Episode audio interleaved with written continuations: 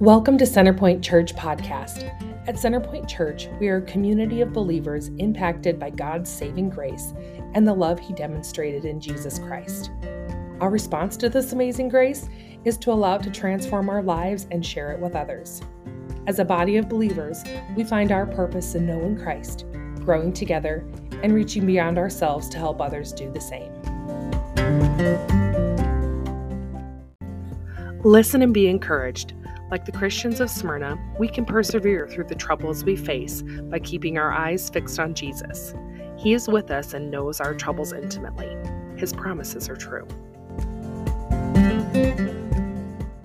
Hey, my name's Cy McMahon, campus pastor here at Centerpoint Church in Hawarden, and I'm super glad you've chosen to join us uh, this morning. Um, this is a busy time of year, yeah? We're getting into the holidays, and there's a lot of things uh, going on. And so I really appreciate you've chosen to spend uh, an hour with us here on a Sunday morning. So thank you for doing that. If you're joining us online, thank you for uh, choosing us. You have lots to choose from. You chose to be here with us at Centerpoint. So thank you for that as well. Just a couple of uh, uh, announcements before we get going. The first one is Thanksgiving Eve service. So Wednesday uh, night at 6:30 at our Sioux Center campus while we're doing a Thanksgiving Eve service, it's just the focus of it is just gratitude, being thankful. Uh, so if you just want to come and celebrate all that the Lord uh, is doing and has been doing, it'll be a great time uh, to do it. We call it a connect event. That's where both of our campuses worship in the same place. So come and join us Wednesday evening. Would love to see you there. It's just going to be a lot of a lot of fun. Uh, so thankful for that opportunity. One other thing I want to talk about is, and this is really important in this season, is we, for the last year, year and plus, we've been doing a food box delivery. So we've partnered with two places Promise Health Center, uh, that is kind of a Siouxland uh, group, and then the Hope Food Pantry in Sioux Center. And we actually deliver boxes of food to families who can't travel to the the food distribution on the days that it's offered. So our church said, hey, there's a need, we want to help. And so we deliver these same boxes of food that they would get on a Wednesday if they could drive in to those families who aren't able to do that. And so it's been a huge blessing. When we first started, we delivered about 10 or 12 boxes a month, and now we're doing over 20. And so we would just have, love to have more people join in with us for that opportunity. So we have two opportunities here before the holidays. So November 21st, that's a Tuesday night, we have an opportunity, and then there's another one in December. We'd love to have you jump in and join us. So stop by Next Steps, uh, and you can get down the, uh, the email of the person you need to contact. Uh, Jen McCoy, she leads that for us. She does a great job, super passionate about it. We'd love to have you jump in. Uh, it's 21 different, last week, or last time was 21 families all across uh, Sioux, Siouxland, so Sioux County and the little edges of a couple other counties. So great opportunity to love on people, really easy way. So hopefully you'll jump in with us on that. Uh, the other thing that we're doing here, just in Hawarden, and there's a lighted parade uh, next weekend, and we do a float, and it's pretty good. I mean, we do a pretty good job. And so if you want to be a part of that, there's a meeting happening in here-ish. I don't know. In here uh, after the service. So Laura Wellinga, she's kind of leads the charge uh, for us. If you would like to just help out, um, well, they'll be working on that float here this next week. So hang out after the service, find Laura uh, and you can figure out how you can be involved in that. We'd love to have you jump on board and you know be a part of the team that made the winning float. Calling our shot. We really do a good job. It's really really cool. So, all right, what are we talking about? Series we're in is called Dear Church. It's uh, we've been looking at these letters that Jesus wrote to seven ancient churches in the book of Revelation. So Revelation is the last book of the Bible was written by a fellow named John. John was the last of the 12 disciples that, that Jesus called to be alive. And he had been exiled to an island uh, in the Mediterranean called Patmos. And it was from this place that he wrote uh, the last revelation of Jesus, or as we call it, Revelation.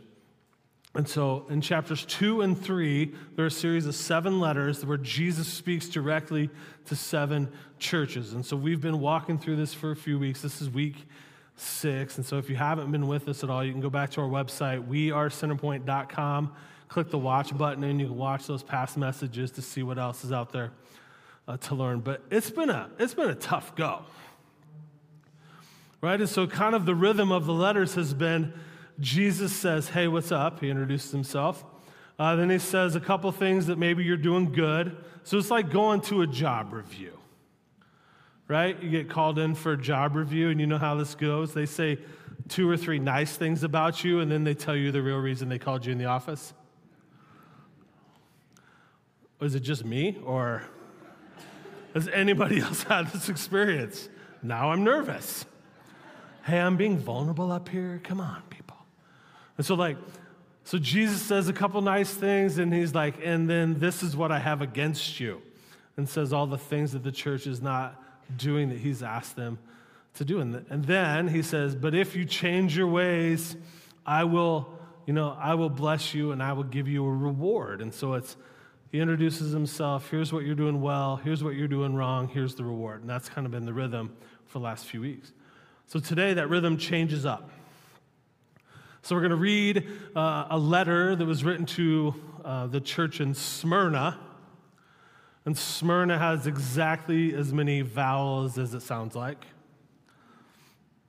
So the church in Smyrna, he wrote a letter, and it, the rhythm changes. And so we'll see, uh, you can notice it. Now, there's no, here's what you're doing wrong in this letter, which is nice, but it doesn't mean that it's an easy word that's still coming. So we're going to check that out. If you've got a Bible, open up to the very, very back of the Bible, the book of Revelation, chapter 2. So literally, it's all the way, almost the final pages of the book, right back there. If you have a device, you can pull out your phone. Open up to YouVersion or the Bible app, whatever you got. We're going to start chapter 2, verse 8. this is what it says To the angel of the church in Smyrna, write, these are the words of him who is the first and the last, who died and came to life again. I know your afflictions and your poverty, yet you were rich. I know about the slander of those who say they are Jews and are not, but are a synagogue of Satan. Do not be afraid of what you are about to suffer. I tell, I, will, I tell you, the devil will put some of you in prison to test you, and you will suffer persecution for 10 days. Be faithful, even to the point of death, and I will give you life as your victor's crown. Whoever has ears, let them hear what the Spirit says to the churches. The one who is victorious will not be hurt at all by the second death. Excuse me. I have a uh, breath mint in my mouth trying to not choke on a dry throat. we'll see how that goes for me. All right, so Smyrna. Uh, if you haven't been with us, so the names of the towns all mean something, which is a little lost on us because nowadays we name towns after famous people and stuff. And so we don't really get this. But back then, the names of towns had meanings. They were actual words that had meaning. And so the, the town of Smyrna, one of its meanings is, is myrrh.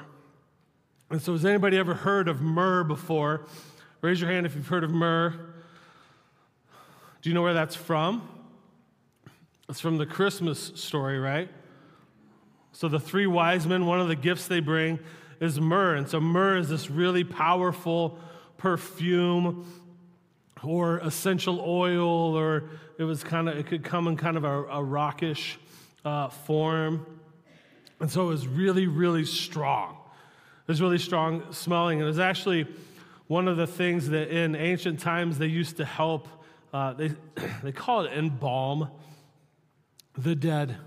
That's not really what they did with it. They would just wipe it all over a dead person's body so that as it was decaying, it didn't smell as bad.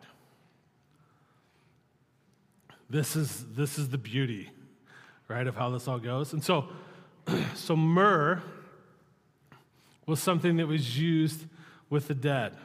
Now, what's interesting is Jesus introduced himself. Right? So that's the rhythm. Jesus introduced himself. How did he introduce himself? He said that he is the first and the last who died and came to life again. Now, there's two sections of this that are pretty, really, really pretty cool. So, Smyrna means myrrh. Jesus says, I'm the one who died and came back to life. And so, the focus of the town, at least in part, based on the definition of what the name of the town means, is death.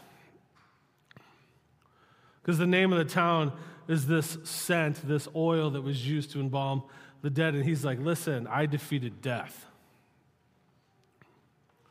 I died, but then I came back to life. I've, I've defeated death. You don't have to be focused on death because I won. The other thing he says is, I'm the first and the last. So we just sang a song that talked about being the Alpha and the Omega. That's the first and the last. He says, I'm the first and the last. Well, on the coins in Smyrna, so Smyrna was a large city. Estimates are a few hundred thousand people lived there during ancient times. It was a really large city. They had their own coins. So this is pretty normal in, uh, in Roman societies that they would actually have their own coinage. And so their coins said this first in Asia in beauty and size. The city claimed they were first. Jesus' introduction is I'm the first and the last. The city was focused on celebrating themselves, holding themselves up. It was like, hey, look what we've done. We have a beautiful city.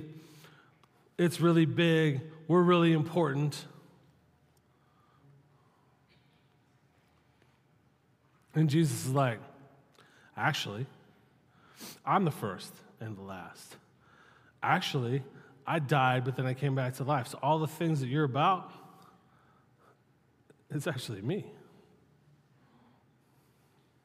Now, Smyrna had a, a, like I said, a large population. They had a large population, what was known as Gentiles, so people who, who uh, were separated from, from God. They weren't of Jewish descent, and so large population. They were Roman citizens, and these people, um, they they did not like the Jewish population.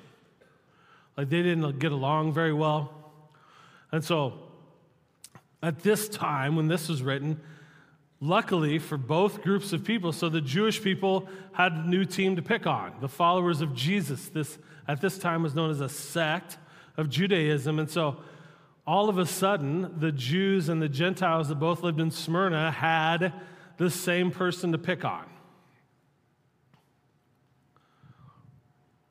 They said, hey, we, we don't like those we don't like those followers of Jesus either.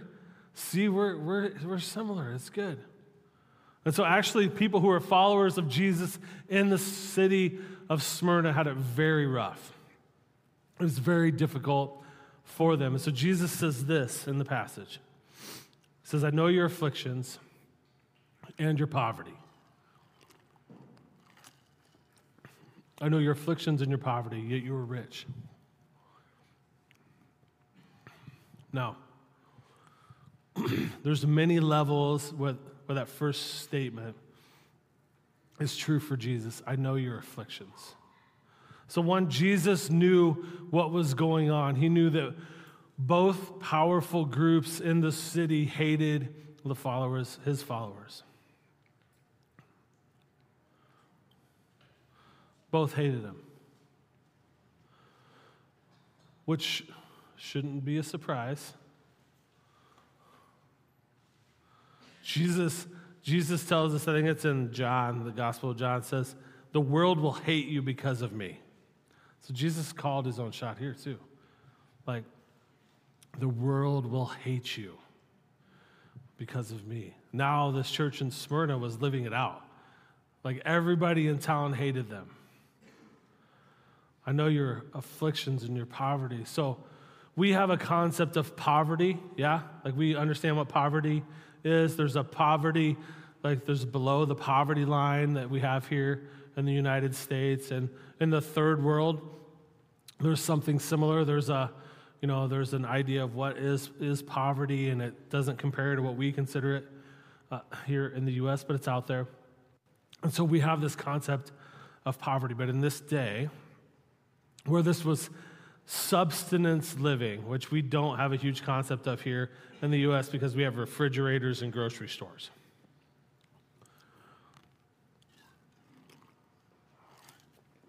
Subsistence living is you get the food that you need for today, today. and the food you need for tomorrow, you get tomorrow. So we don't get that concept. They really got it, and they had no access to anything. Because no one wanted to work with them, no one wanted to help them, no one wanted to give them business, no one wanted to sell to them. No one wanted to provide them a place to rent or live. So their life, the word is like abject poverty. They literally had nothing. Not that they had less, they had nothing.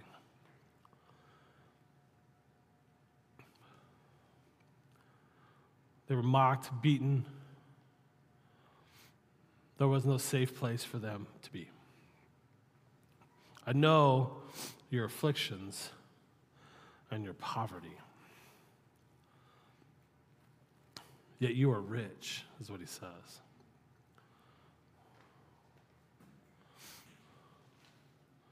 It's a little bit of a hard, hard truth to grab a hold of, right? This idea that you are rich in another way that is not material.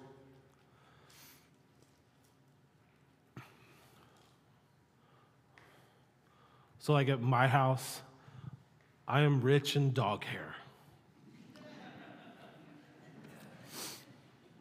We have two large dogs, and they have hair and they've decided to share it with us. So rich. Right? And so Jesus understands our afflictions because he experienced them also. This isn't Jesus just being like, hey, I know it's hard for you guys out there. Keep your chin up, buddy.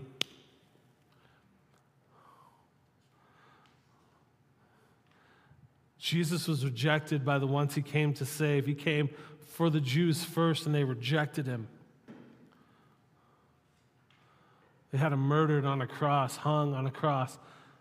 He was beaten, he was tortured, died the worst death imaginable. He was rejected by the people that he came to save, and on the cross, he was even estranged for God for a second.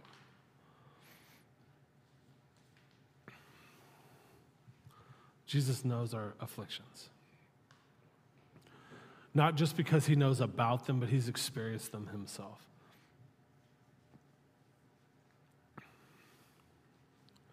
So today, as you hear that, like there, there are people in the room that are suffering. Right? There, there are people around us that are struggling.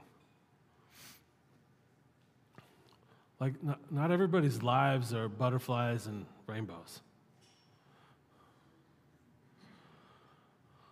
There's some, there's some struggle, there's some hardship, there are hard times in this room.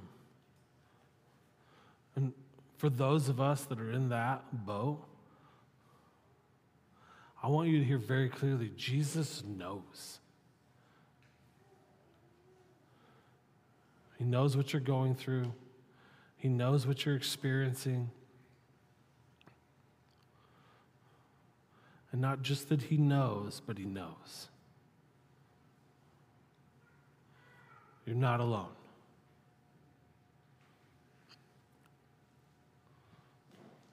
You're not alone.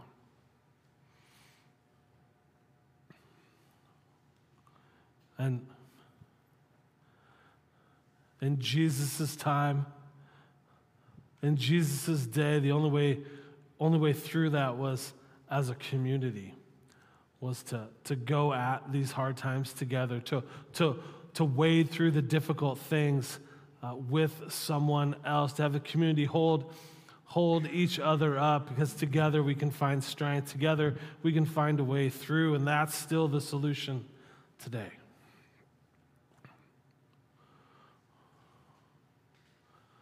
It's still the solution today.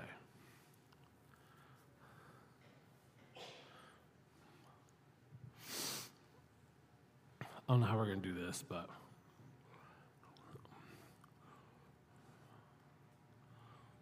um, here's what here's what we're going to do. So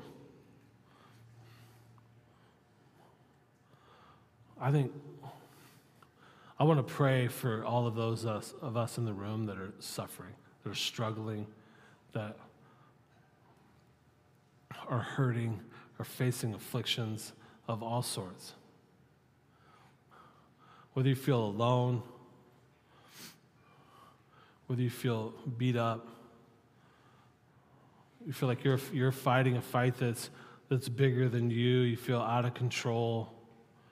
Um, like I think, I think there's a few of us in the room that is us. So here's what I want to do.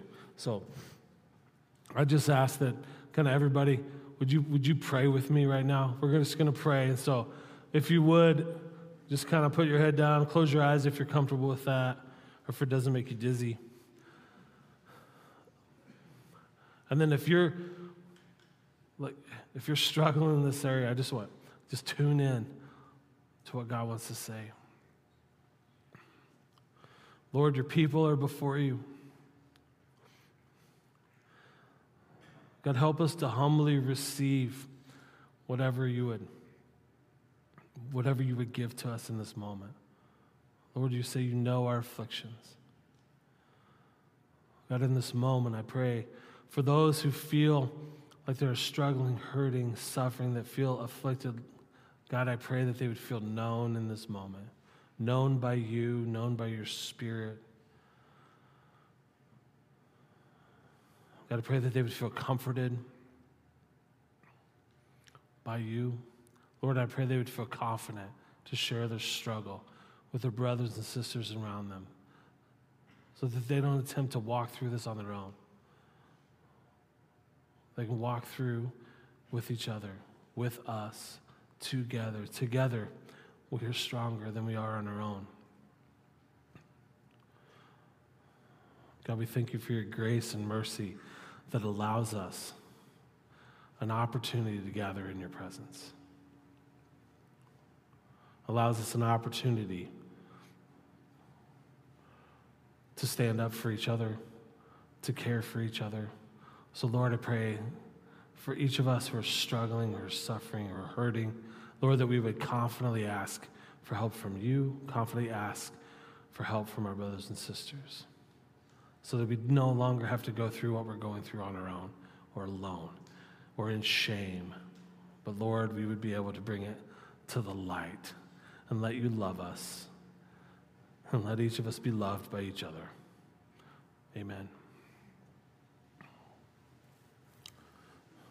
You know, when Shelly, I am way off track, so sorry about it. When we, uh, when we are struggling, we are hurting, when we're facing suffering and affliction, a lot of the time we ask why. Right? And we've talked about this. We, we did a series on that earlier this year. We talked about asking why. And, and often that's not the right question to ask. The, the question that we should be looking for is what do you want me to do with it? Because Jesus makes it very clear expect suffering. This isn't just for the church in Smyrna, this is for all of us. Expect suffering. There's a passage, it's one of our life verses. It's John chapter 16. verse 33, and it says, uh, In this world you have trouble, in this world you will have suffering, in this world you have tribulation, but take heart, I have overcome the world.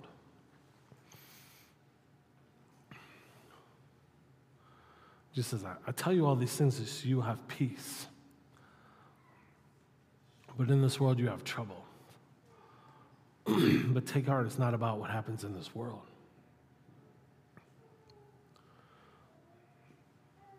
And so we want answers as to why stuff is happening to us in this world. And Jesus like, look at me. It happened to me. Jesus was the Son of God. He was God Himself, and He suffered and died.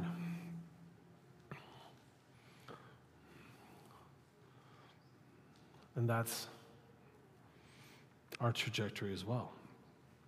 I am not certain about many things, but this I am certain of. You are all going to die.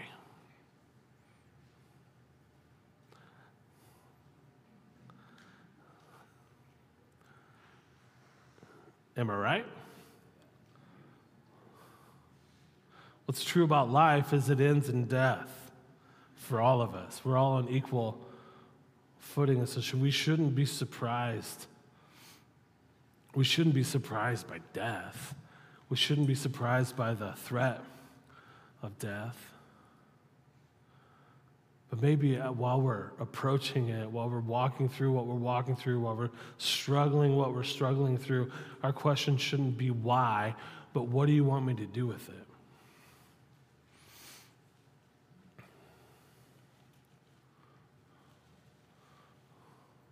There's a, there's a passage, I don't know if you got it added or not. Second Corinthians chapter 1, verse 3. It talks about Jesus comforts us. He comforts us in our afflictions so that we can comfort others. The purpose of Him comforting us is so that we can use that to love other people who are going through the same thing that we're going through. Because often we can be in a community like this and be like, well, I'm the only person that's ever gone through X. And, and let me tell you, you're not. Whatever it is you're, you're walking through, someone's been through it ahead of you, someone's going through it right now. You're not alone. Other people are walking the road that you've walked. And my guess is, my experience has been I've been given the story I've been given so I can use it to walk with other people. I think the same is true for you. The what is this community? What are you supposed to do with your experiences, your hurt, your afflictions, your suffering? You're supposed to love on other people in our community that are walking through something similar. Not just eat it and keep it and fight it by yourself.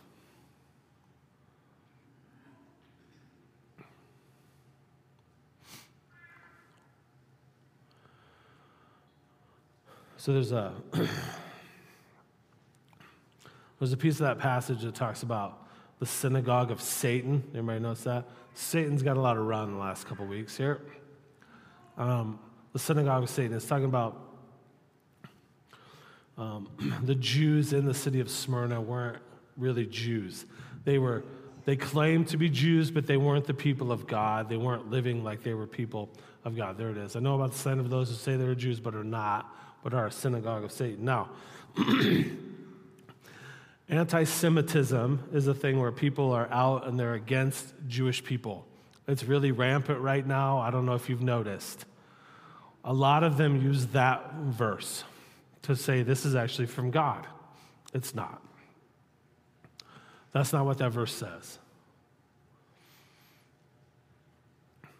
That verse says, these people are claiming to be something they're not.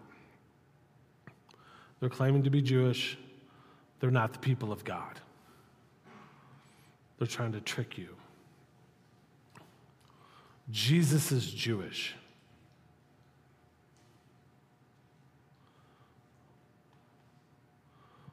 So, as followers of Jesus, if we claim to be followers of Jesus, then we can't then also be against Jews, because that doesn't work. In fact, Jesus says it this way If anyone says, I love God, and hates his brother, he's a liar. For he who does not love his brother, whom he has seen, cannot love God, who he hasn't seen.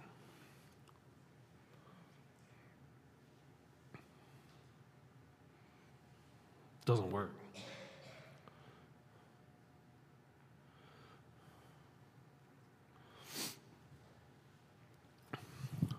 Said another way physical heritage is not an indication of spiritual standing. The point that Jesus was making just because they were born Jewish does not mean that they were the people of God. They weren't living like that was true. Church, just because you were born in Sioux County, it does not make you a follower of Jesus.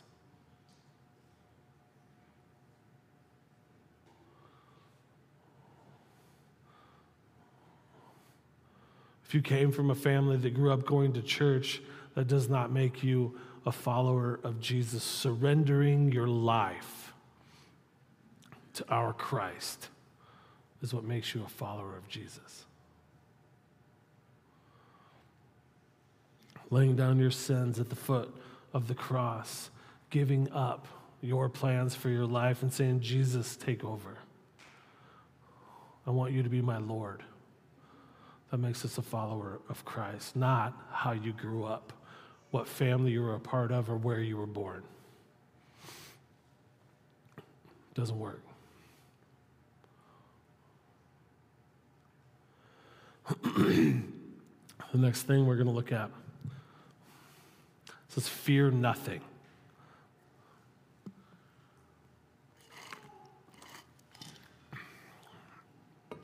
I think this is from the message. I love this. Fear nothing and the things you're about to suffer, but stay on God.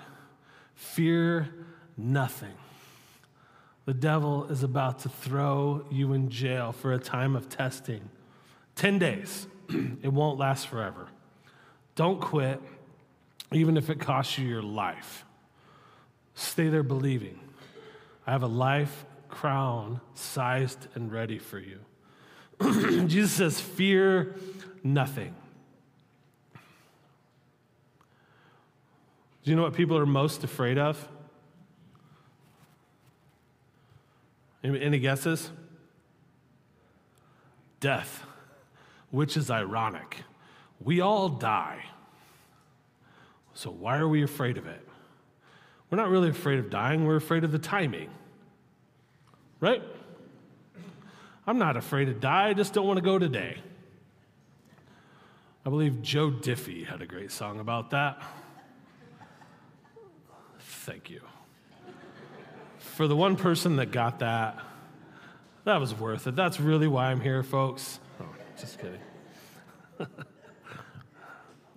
These poor children are going to look that up now. Oh, Lord. My email is sigh at wearecenterpoint.com. It's where all the complaints can come. Just bring them. Fear nothing. We fear death, but death is coming for all of us. Jesus says, Fear nothing. Suffering is coming. It says 10 days. Now, we're all going to face suffering. We're all going to face difficulty, affliction, hurt, disorder, uh, you're going to be uncomfortable. As a follower of Jesus, that is going to be true for you. Jesus never says, if you suffer, he says, when. It's not a question. What, what this says is like, are we all going to suffer for exactly 10 days in jail? I have no idea. What he's trying to communicate is there will be suffering, but it will be a finite time like it will come to an end. Now, what he doesn't say is how it will end. And we all think, like, hey, we're going to suffer for a bit and then it's going to stop. True, it might stop because you died.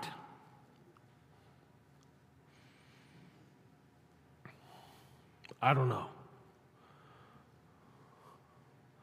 But it's not suffering for all of eternity. Suffering for all of eternity is called hell. What Jesus says is, I have a life crown sized and ready for you. What he's saying is, like, I have a place for you in eternity. I have a place for you to sit beside me in eternity. You'll be present with me for all of eternity. That is called heaven. Jesus has a place for us. Not because of what you have done or haven't done, but because of who He is and what He has already done for us. All we have to do is believe and surrender our life to Him. Then we get to be in His presence for all eternity. Fear nothing. Because Jesus has defeated death.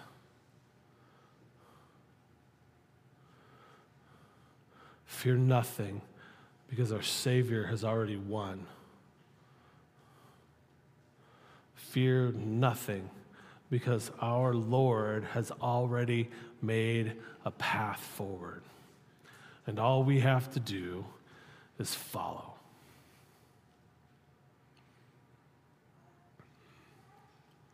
Fear nothing.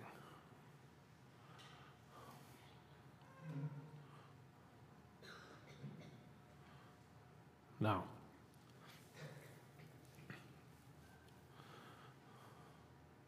it doesn't mean it's going to be easy. Let's be clear. Jesus says, stay there, even to death.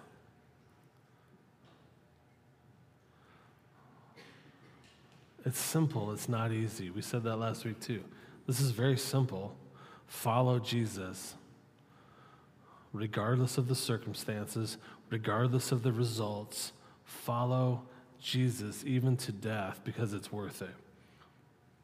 The reward is worth it.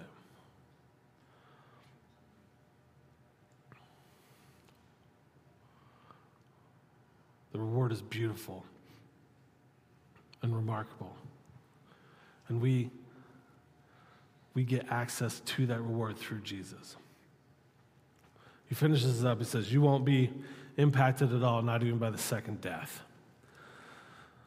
So the second death comes at the final judgment, and you either get to go with Jesus or the lake of fire. Of those two, quick survey. Of those two, which one do you think is good? Go with Jesus, hands for Jesus. Okay, lake of fire.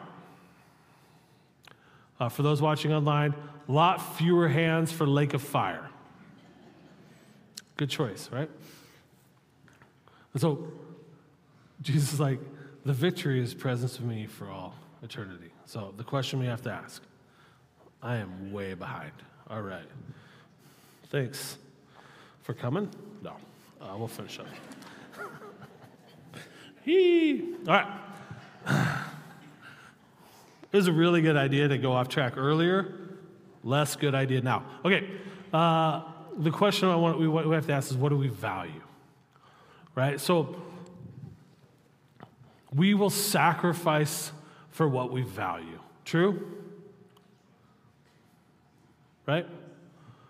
And so we what do we value and what examples do we have of people who have sacrificed for something they value. And so last, uh, last weekend was Veterans Day, so it made me think like there are people who sacrifice for our country and they serve in the military. And we're very grateful for them that they would choose that and they, they value what they get uh, living in this country to a point where they're willing to sacrifice to maintain that. What else do we value? We value our kids. So, parents, parents will say all the time, like, um, I would, I would, if, if they have a sick kid, they'd trade places. If they have a kid who's dying, they would trade places. If they could sacrifice themselves to, to move their kids ahead, forward, 100% they're in. They would do it without a second thought because we value our kids, their lives, and their future. Um, we have some people who we protect our homes uh, with guns. It's like we're willing to confront someone who's trying to get into our home with lethal force and maybe receive it back on our end because we value our homes or the sanctity of our property in a way that, that we're willing to defend it, maybe with our lives. So we do this, this idea of valuing something so much that we would die for it is not a brand new idea. It's not like it came from nowhere. We, we already we already do it. Right? We do it in other places of our lives. Some of us. So this shouldn't be 100% totally foreign. So the band's going to come up. And I'm going to figure out where I am. Talk amongst yourselves. Oh, that's what I forgot. All right.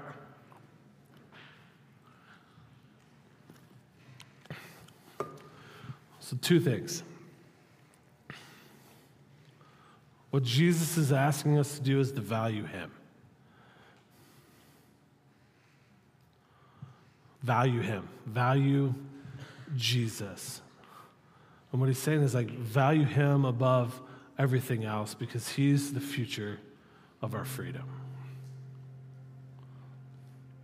Value Jesus. He saved you. He saved you.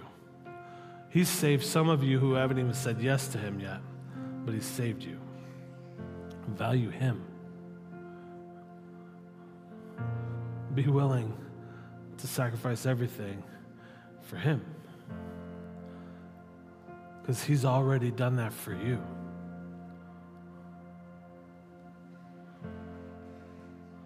Jesus already died for you. So this isn't a question of equality. He's already sacrificed everything for us.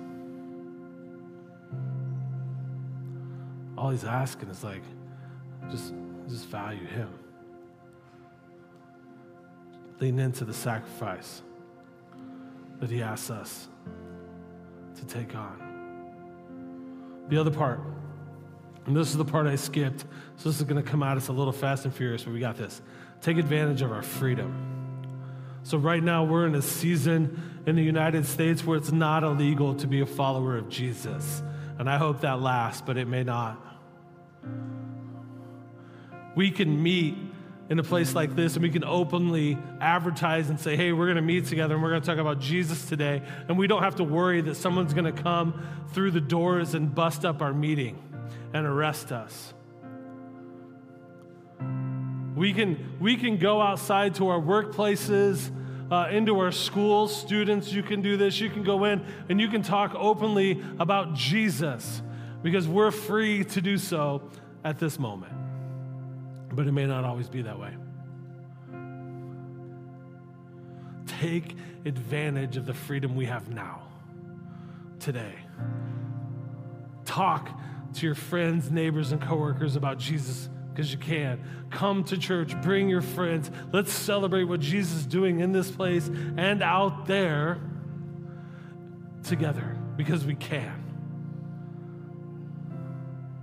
Let's point our families to Jesus. Let's train our families to value Him and take advantage of the freedom that He offers us today because it may not always be true. A time is coming where all of us are going to face stuff we wish we didn't have to. But God wants to use us in that as well. Let's pray. Father, thank you for your word. Thank you for your example, the church in Smyrna who was willing to sacrifice even to the point of death. Lord, help us to love each other well. Help us to be open inspired by you to share with each other the struggles that we have so that we don't have to do them alone. Lord, help us to carry each other forward to where you're taking us.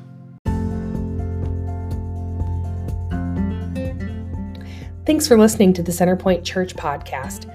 Be sure to keep up with us on social media at facebook.com slash we are centerpoint or on Instagram at we are centerpoint. We hope to see you soon in person for worship on Sundays at 9:30.